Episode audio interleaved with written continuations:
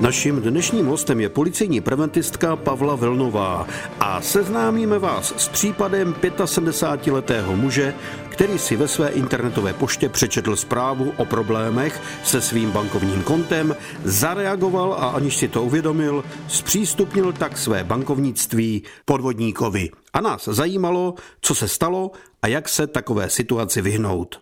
75-letý muž obdržel do své e-mailové schránky komunikaci e-mailovou, kde bylo v nadpisu napsáno nová notifikace, takže takové upozornění. Ten text, který vlastně obdržel, zněl, že klient překročil maximální možnost zadání platebních údajů a že to omezení bude zrušeno na pobočce banky, anebo že tedy stačí jednoduše jen kliknout na tlačítko, které bylo níže a to tlačítko mělo název karetní služby. Co si ten senior vybral, bylo jasné. Než chodit někam na pobočku banky, tak prostě klikl, protože byl přesvědčen, že tento e-mail pochází z banky klikl na tlačítko a byl přesměrován do internetového bankovnictví, kde zadal své přihlašovací údaje a v tu chvíli zpřístupnil internetové bankovnictví tomu podvodníkovi. Takže on tam zadal to, co by jiný nikdy, nikde nikomu neměl říkat. Přesně tak. Samozřejmě, že si nevšiml nebo neuvědomil, že adresa té internetové stránky je vlastně pozměněná, je jiná, než ta běžná, do které se přihlašuje.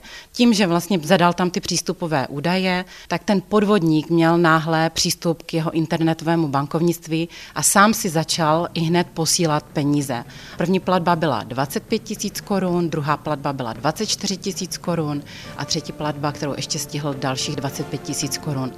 Toho si naštěstí ten senior všiml a ta banka naštěstí reagovala taky rychle a tu platbu zadržela. Posloucháte rozhlasový seriál Bezpečný průvodce džunglí zločinu, tentokrát s policejní preventistkou Pavlou Velnovou.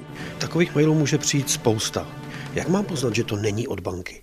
Tady by měl každý klient, který vlastně je uživatelem internetového bankovnictví, vědět, že banka nikdy nebude rozesílat e-mailové komunikace s tím, že máte kliknout na nějaký odkaz a tam zadávat své přihlašovací údaje. Tohle banka prostě nikdy nedělá. Je hodně podvedených? Bohužel ano. Jsou to vlastně podvodné komunikace z bank, tak jsou to stejně tak SMSky. Třeba byla vám zablokována vaše Visa karta, proto aby jste ji odblokoval, klikněte na odkaz. A další vlastně tomu podobné zprávy, které nechtějí nic jiného, než abyste zadal své přihlašovací údaje do internetového bankovnictví nebo údaje ke kartě. Pokud vám přijde SMS, pokud vám přijde e-mail, který vás bude někam odkazovat a tam po vás bude chtít zadat ty platební údaje, tak určitě nikdy nezadávejte.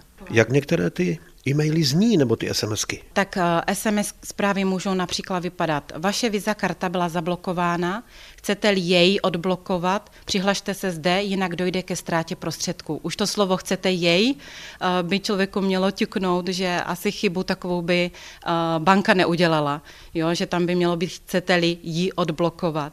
To, co vlastně ten 75-letý muž obdržel, tak tam vlastně bylo napsáno nová notifikace a pak tam zase bylo překročil jste maximální možnost zadání platebních údajů, omezení bude zrušeno na pobočce banky nebo jednoduše klikněte na tlačítko karetní služby. Takže taková ta průpovídka dětí a vnoučat, babičko, dědečku, na nic neklikej na tom internetu, ta se asi teď hodí. Určitě. Další eh, zase podvodníci můžou eh, se nabourat třeba do účtů eh, na sociálních sítích a následně se nabourat i do e-mailu toho člověka. Takže může se stát, že vám přijde e-mail od vám známé osoby, může to být někdo z rodiny, může to být nějaký kamarád, kde vám zase může přijít text ve stylu zde je něco, co obvykle vidíte v důvěrných skupinách a zase tam bude odkaz, na který máte kliknout. Takže určitě nikdy na žádné odkazy v e-mailové komunikaci, v SMS eh, komunikaci neklikejte. Bezpečný průvodce džunglí zločinu. Každý pátek po 15. hodině a v repríze každý čtvrtek v 18 hodin a 45 minut na vlnách Českého rozhlasu Ostrava.